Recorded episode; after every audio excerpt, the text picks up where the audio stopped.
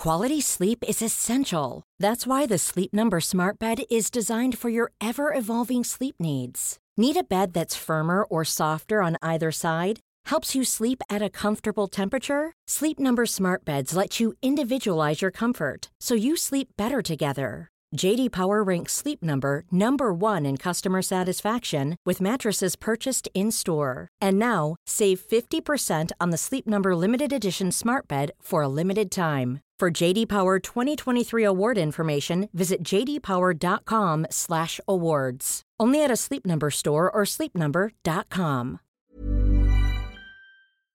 This is the Frae podcast, brought to you by thefrae.com, a place for women who want more from life. This is what I want. This is what I need. If you don't have to go, I can set you free.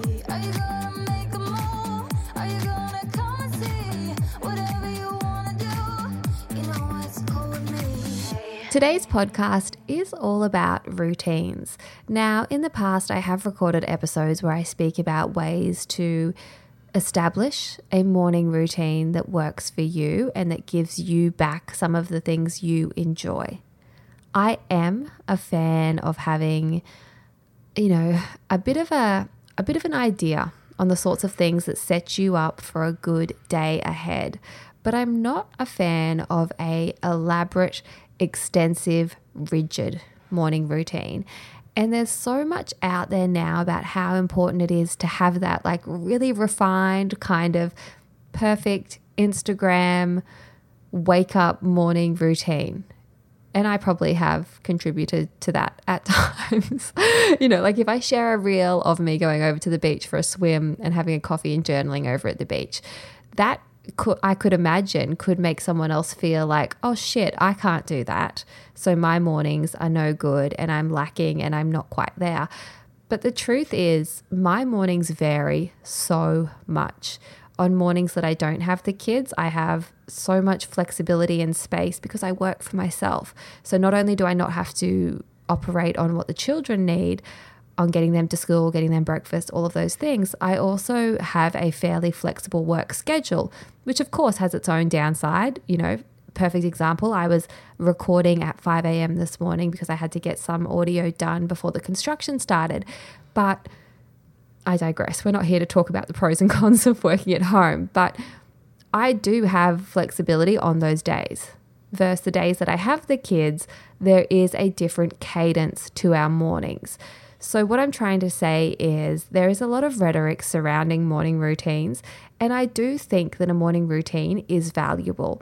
I do think and believe in the power of actually designing what you want to achieve and what you want to feel to set the tone for the day is a really, really positive thing.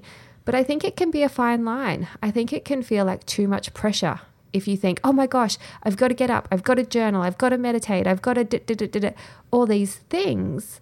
And then you can start to resist and resent having to do those things because they feel like some sort of marker for how well you're doing versus something that you actually want to do because it's giving back to yourself. And so, my intention for recording this podcast today is to encourage you to think about where you are in your current season of life. Do you need a routine that is, you know, a little more rigid, a little more defined because having that container gives you a sense of freedom. It's one of those kind of oxymoron type things of going being disciplined actually gives you freedom because having that structure then gives you the space to get in the things that are important a perfect example of this is when the boys were babies. And side note, if you have young children, you absolutely have to get them on a routine before you even consider, before you even entertain the thought of whether or not you yourself can have some sort of routine. And routine is so good for babies and kids. Check out the Kind Parenting Company. But I digress. When the boys were little, I gave myself what I called my hour of power because I knew that they were going to wake up at 7 a.m. every day on the dot.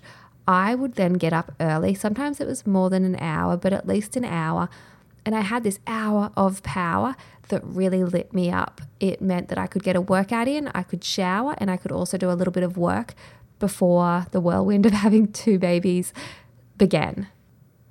And during that time in my life, it felt really important, like the most important, that I had that time for myself because there are so many things that you can't control when you have young children. And also, just, you know, having a partner that at that time had a real, like a really rolling type schedule. And so that hour of power was so critical to my mental health um, and just my overall well being. So I was very disciplined, had my alarm, would get up, would go through the motions, but it wasn't something I ever dreaded. I looked forward to it. I would go to bed each night thinking, like, oh, yes, I've got my hour to myself in the morning. Can't wait for it. Now, fast forward to the boys being eight and we have a co parenting dynamic. I don't have any desire to be super rigid, and I also don't really have the ability to be very rigid with my morning routine. That's probably what it is. Like there's a bit of surrender there to the fluidity and the flexibility. But one, my kids don't wake up at 7 a.m. on the dot every day anymore because they're not as well oiled machines as like they were when they were babies, you know.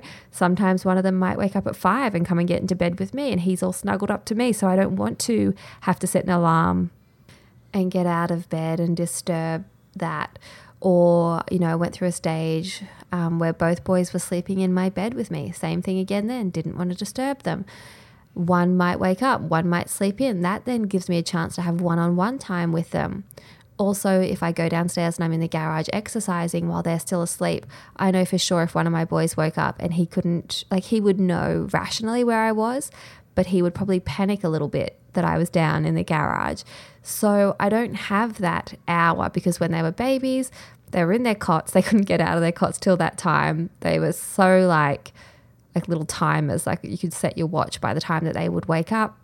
And also, it was like a, a single story house. So that like I feel like that is a different dynamic.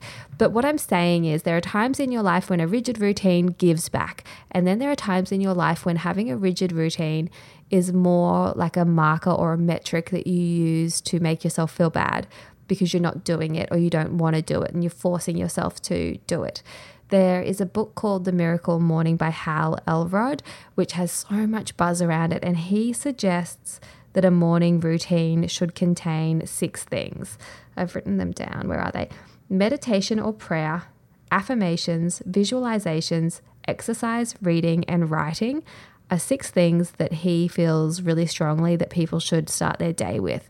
And you can break those down into like rather than spending 20 minutes on each, you could spend two minutes on each.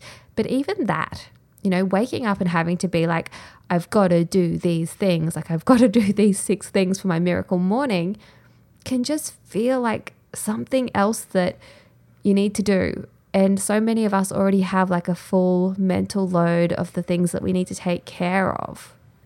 And so while I would say I am a fan of a morning routine and I do for sure think they are beneficial, I'm not a fan when it feels like that, when it feels like just another thing getting plopped on your already overflowing plate that you have to deal with.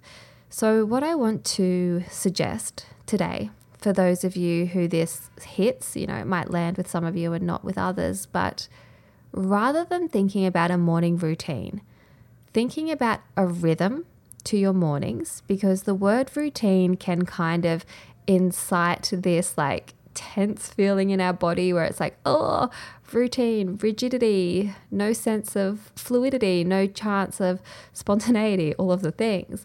But a rhythm, like a rhythm just feels like, oh yeah, like that's a different cadence.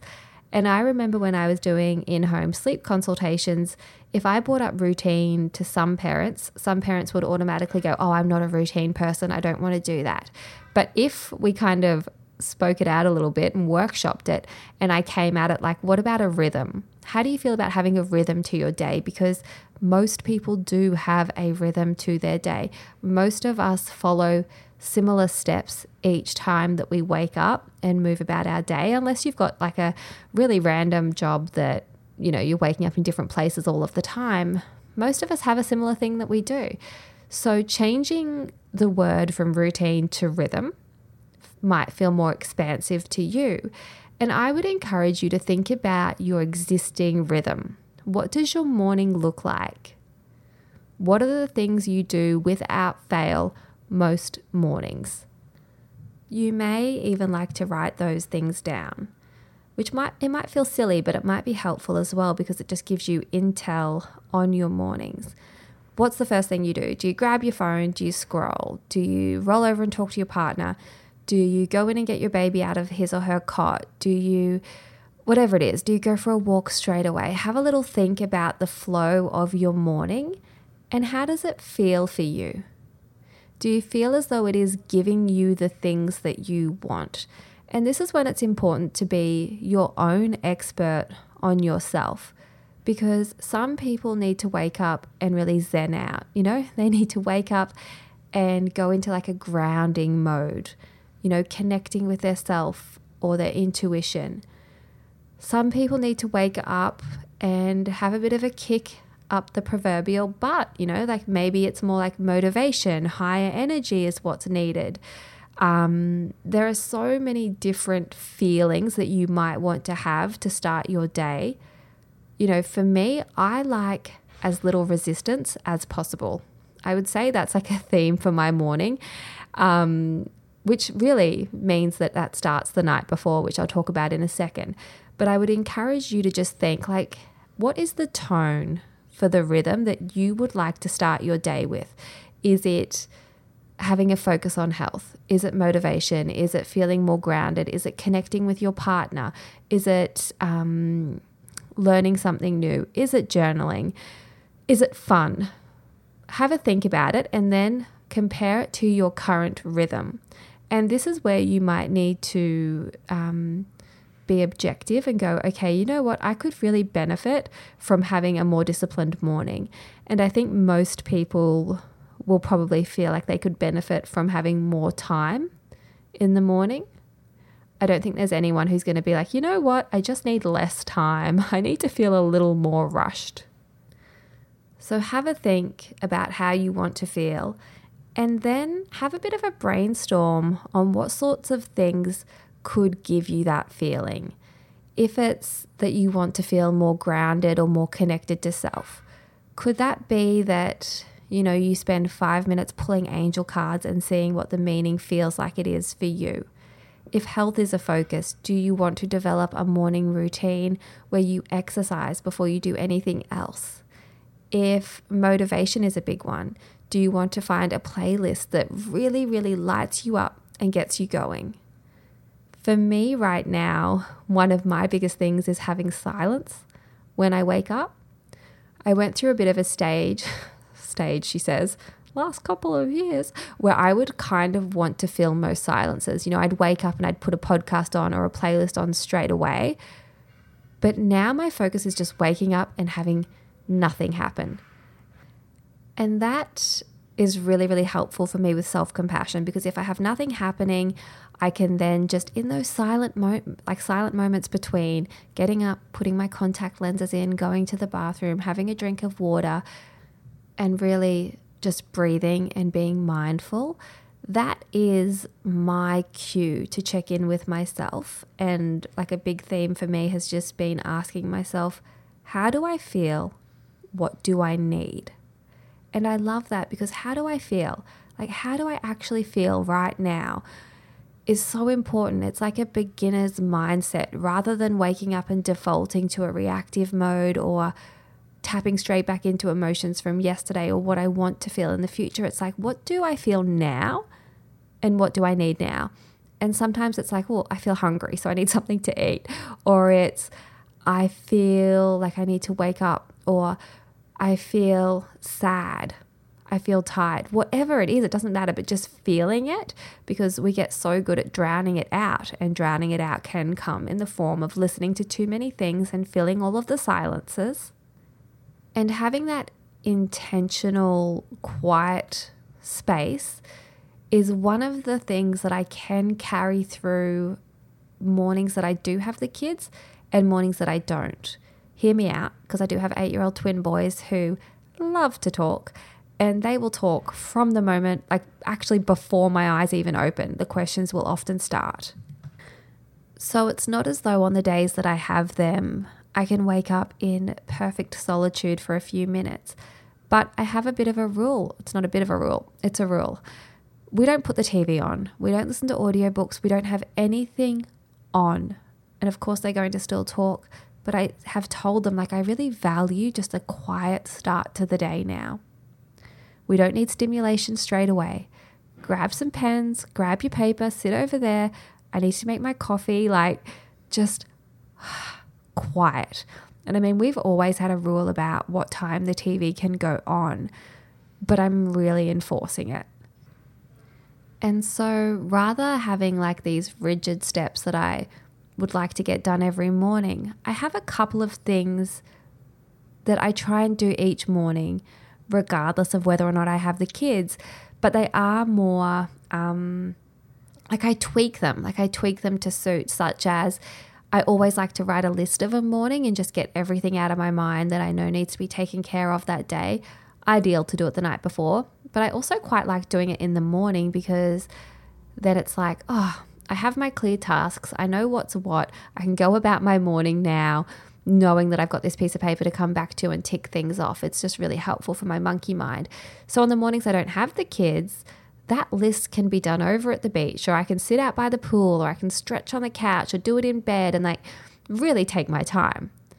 On the mornings I do have the kids, I still do the list, but it looks more like an interrupted list. I'm doing it a little bit at the kitchen bench. I'm sitting down with them while they're drawing and I'm having my coffee. And one of the boys likes to eat as soon as he wakes up, and the other one doesn't want to eat until like 9 a.m. at the earliest. He's just not hungry, so whatever, one of them will have breakfast. They'll both draw, and I'll write my list. And even the contents and the reality of that list is so different. On the days I don't have the boys, I am so productive. Like, I think this is a superpower for mums. We can get so much done in so little time. And of course, my list is very work heavy on the days I don't have the boys. But the days that I do have them, it might be like, these are the three emails I need to reply to. I need to do this look like you know this linen needs to be washed today. I've got this play date happening. I need to return this. I need to organize that. I need to respond to this text message or you know I want to wash my hair like stuff like that that is so inconsequential like it's really not important but it helps me to feel like I have a grasp of what needs to get done that day you know, and I have been doing this since the boys were born because I can remember thinking, like, what do I do all day? I know that I'm so flat out and I'm so exhausted. And I just started keeping like a running tab and being like, oh my gosh, look at all of these things that I do, and then feeling successful because I did them. So, success is subjective, it's not objective. You get to define what success is for you. So, if success looks like, you know, the fact that your baby has their nap and you manage to put a face mask on or get the laundry done or whatever it is, that's great. Put it on a list, tick it off, feel successful for achieving it. So I like a quiet start. I love a list. Always a morning coffee. Like that's an essential part of my day. If I can get across the road to the beach, I absolutely will. And that just depends on whether or not both kids wake up at the same time whether or not they want to. Like some mornings I'll just say we're going across and they can hear in the tone of like my tone of voice that we are. And other mornings like I just know that it's it's not going to be worth disrupting them because they're already in their flow state. So I have a rhythm. I have some things that I like to do, but I'm not rigid. And so, coming back to those six things that Hal Elrod has suggested everyone should do to start their day, have a little think about those six things. What do you need? And how can you work them into your day? Because a 20 minute meditation followed by 20 minutes of journaling might not be realistic, but one minute of box breathing as you make your coffee could be. And five minutes of making a hit list for the day or answering one journal prompt which you should definitely get the blueprint program from thefrae.com because we have journaling prompts in there which are designed to incite self reflection and awareness and growth So you could do five minutes of that, and that ticks off the writing component. And, you know, visualization is another one of those. And so maybe you don't have time, you don't have half an hour, and you don't want the mental pressure of having to do it to sit there and visualize in whatever way. But if you have a vision board, like I've got a vision board that is in my wardrobe because that's where I sit to straighten my hair or brush my hair or even put makeup on. And so it's just there in my peripheral vision. So I'm not dedicating any time to visualizing, but I'm still kind of getting it in in a low pressure way that works with how I like my day to be. Like I like to sit on the floor in my wardrobe and get myself sorted. So just taking the pressure off, tweaking the things that are important to you, assessing whether or not you need a rigid routine or whether you just need a rhythm. Here's a cool fact a crocodile can't stick out its tongue. Another cool fact you can get short term health insurance for a month or just under a year in some states. United Healthcare short term insurance plans are designed for people who are between jobs, coming off their parents' plan, or turning a side hustle into a full time gig. Underwritten by Golden Rule Insurance Company, they offer flexible, budget friendly coverage with access to a nationwide network of doctors and hospitals. Get more cool facts about United Healthcare short term plans at uh1.com. The other thing that I would encourage you to think about when it comes to routines is to book end your day. So, the term bookending your day is obviously not one that I have invented, but it's one that I really love. And I love it because think of like bookends, you know, something at the beginning, something at the end that holds the book in place. Bookending your day is creating transition periods, right? Because our days are busy, they're go, go, go. Um, so, having those transition periods are so helpful because as soon as our feet hit the floor, we're not going to go straight to level 100. And same thing at the end of the day. If we've been operating at like a really high, fast pace, and then we get into bed and we're asking our body to go to sleep, our body's like, uh, no, I need to slow down. I need to ease into it. So, creating transition periods at the start and the end of your day is a really nice way to gently ease into having a rhythm. So you've got your morning rhythm there as a bookend. Now, at the end of the day, what can you do to transition from being on to winding down and going into rest mode? An obvious one could be having an electronic shutdown where you get off your phone, your devices, your TV at a certain time having your evening shower, applying a nice moisturizer. Your skincare regime can be part of the transition period. I love sleepwear for this, like the, just that indication of like, oh, we're entering a different part of our day now because you've taken the work uniform off or the clothes that you've been wearing all day, you've lost the active wear or the corporate outfit, whatever. Um, for me, it's denim shorts. You've taken the denim shorts off, we're, we're entering a different mode of the day and putting something on that feels relaxing for you. So for me, it's a robe. Like a shower, moisturizer, and a robe just tells all of my senses, all right, Kylie, we're calming down, we're entering a different part of the day. Um, that's helpful. So for you, it could be that's when you put on your really comfy tracksuit or your partner's shirt or your silky pajamas or your sexy sleepwear, whatever it is but that can be a really nice indicator to your senses that it's now a different part of the day. Now, transition periods are great for all sorts of things. I feel like I always need a transition period when the kids go to their dad's house. Like, I can't go straight from dropping them off into work mode or into just individual mode without a bit of a buffer. You know, I will never have something planned at 3:30. The boys go at 3 p.m. At 3:30, I never have anything planned other than just like a shower, which is my like my go-to move for transition periods or a beach walk. Like I need either physical movement or a physiological change and being in water is so effective for that. So think about your life. Do you need transition periods? A lot of us have lost transition periods during the pandemic because the commute to and from work is a transition period. I remember when I was hairdressing and when I was a flight attendant, I would need different things from the drive home. You know, when I was hairdressing, I wanted silence on the drive home because I had just spent all day talking about everyone's problems and I didn't want to just even think or have to speak a word. Whereas as a flight attendant on the way home, I really wanted loud music. Like I just wanted something that felt like me. Podcasts weren't really much of a thing back then, or I would have a phone call with someone on the drive home. And so, if you've lost your transition period, you might feel like you just can't catch up on things because you're just getting whiplash from one mode to the next mode to the next mode. So, do you need to, can you insert some sort of transition period, even if it is two minutes? You know, it's going to the bathroom and running really cold water over your wrists and just breathing and saying to yourself, like a mantra about current moment, only moment or just putting your mind where your hands are, which is a great quote from someone who was on the podcast. And I can't remember who right now, but I love that one. Or the other thing to consider is the term segment intending, which I heard from the I heard the first time through Abraham Hicks, which if you're not across Abraham Hicks, um, it's all about manifesting really. So, segment intending, the way I understand it, is just about noticing when you're entering a new part of your day. And I need this because I can get so in my head. So, really noticing, oh, okay, I'm now in the car, which sounds so stupid because I know I'm in the car, but just being like, oh, I've entered a different part of my day and letting my mind catch up with where my body is. Or, okay, the boys are asleep now. I'm entering a different segment of my day.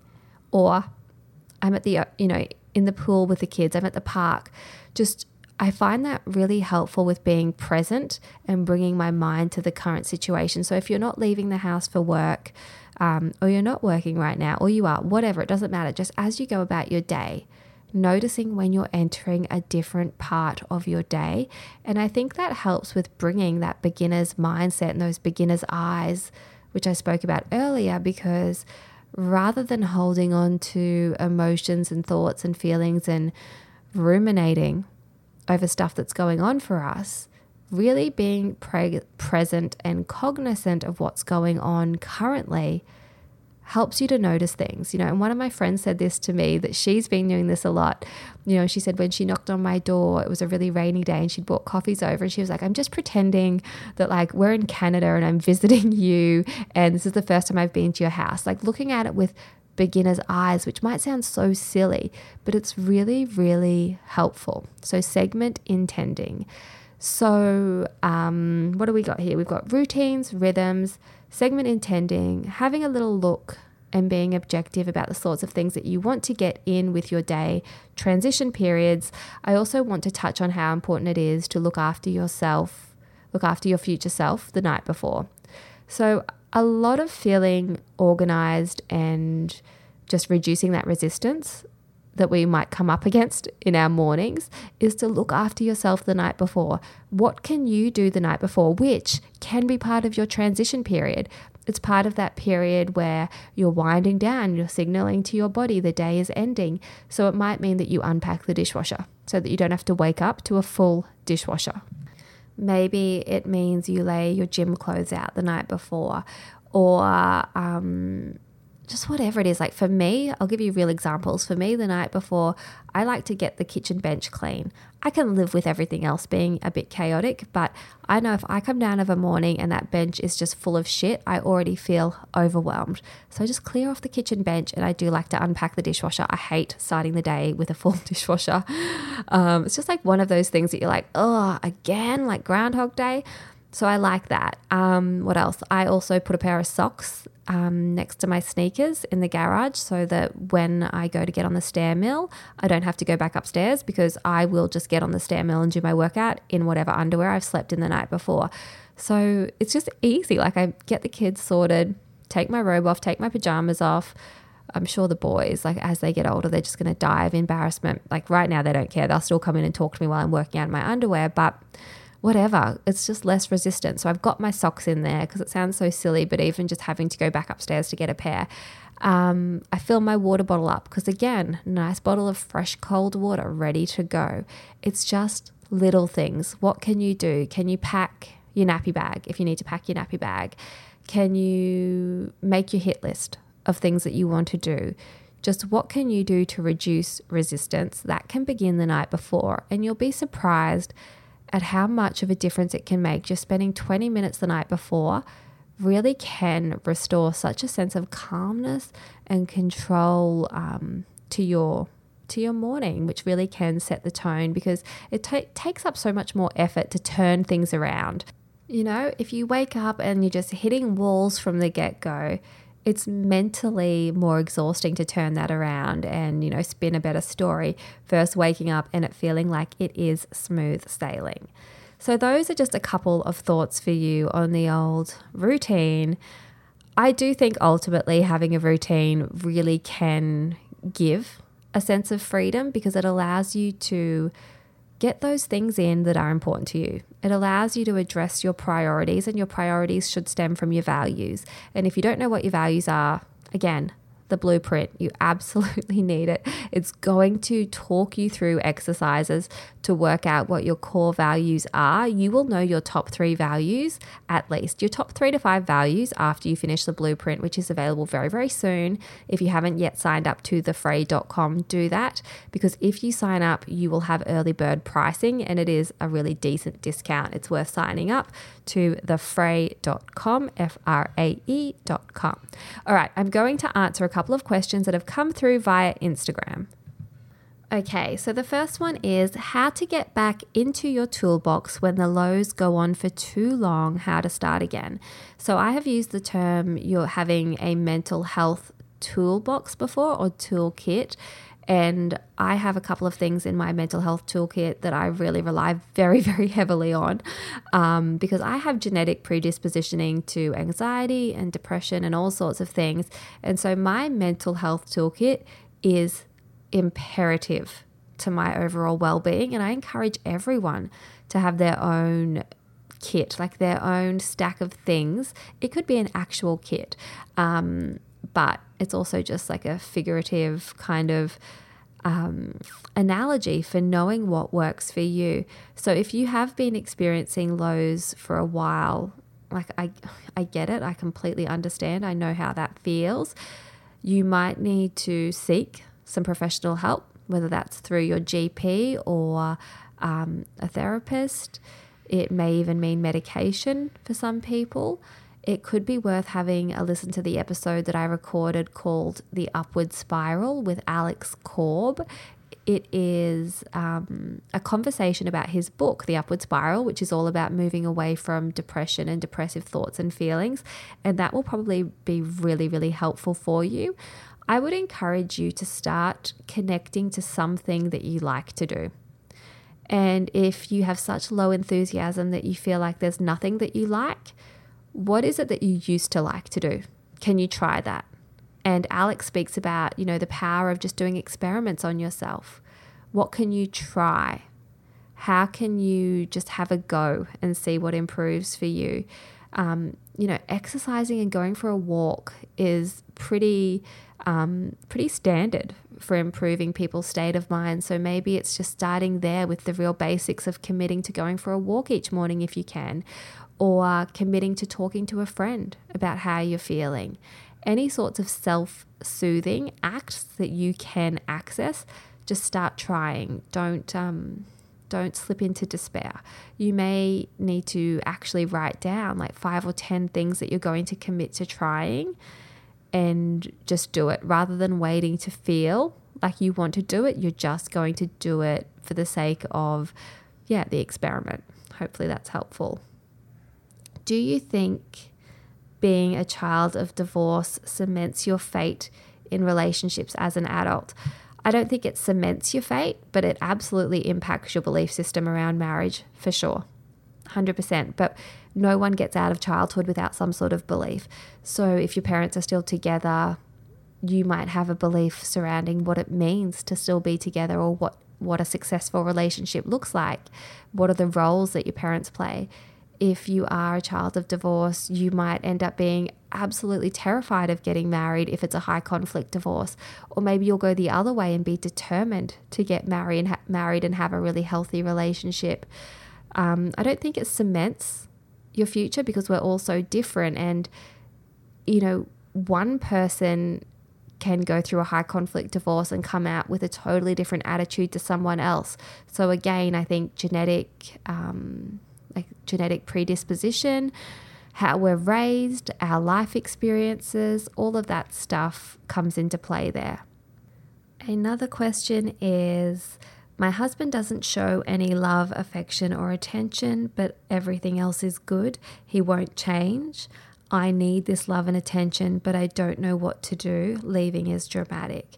So I think if you've got a really good relationship, but there is a disparity there in how you express, how you give and receive love and attention and affection, that is a workable thing as long as both people want to work on it because as I've said so many times, like love languages are so um, important to understand because if his love language is acts of service and he's out there providing for the family and doing all of these things, but it's not quite landing because the way you feel loved is by being touched and held and paid close attention to.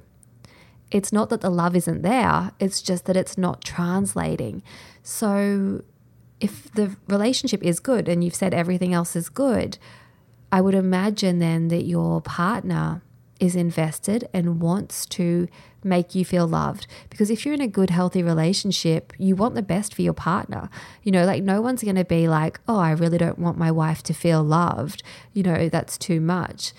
But it's just, I guess, coming at it maybe like a team, like a team approach. Hey, like this relationship is so important to me and I want to be so in love with you in five years, 10 years, 15 years. Can we do a little bit of work on this? Um, you know, you might be able to find a facilitator that works really well with him. There are all sorts of great people that do couples therapy that might just speak his language and make him feel comfortable as well as you. And it can be about open, clear communication in a way that's not like a you statement, like you're not doing this. It's more about like, I need X, Y, Z. Um, and of course, there are so many books on it, but I certainly wouldn't encourage anyone to walk away from a relationship if it's a good relationship and the love is there. You know, everything is figure outable, you know, if both people are willing to work at it. So that would be my advice there for whatever it is worth. And there are a few more questions, but I will leave those for the episode that I'm going to record hopefully soon with Mallory because a lot of them are about dating and family dynamics and that sort of thing. So I will get to those. I've taken a screenshot of them and hopefully I'll be able to answer them soon. In the meantime, join us in the Frae Facebook group. Go to thefrae.com, sign up. I really appreciate it. Let me know what you think of this episode. Let me know whether you love a very detailed morning routine or whether you just like some fluidity and a little bit of rhythm, and whether or not the whole book ending of your day concept is helpful. I look forward to hearing from you over on Instagram. This is what I want. This is what I need. If you don't have to go, I can set you free. Are you gonna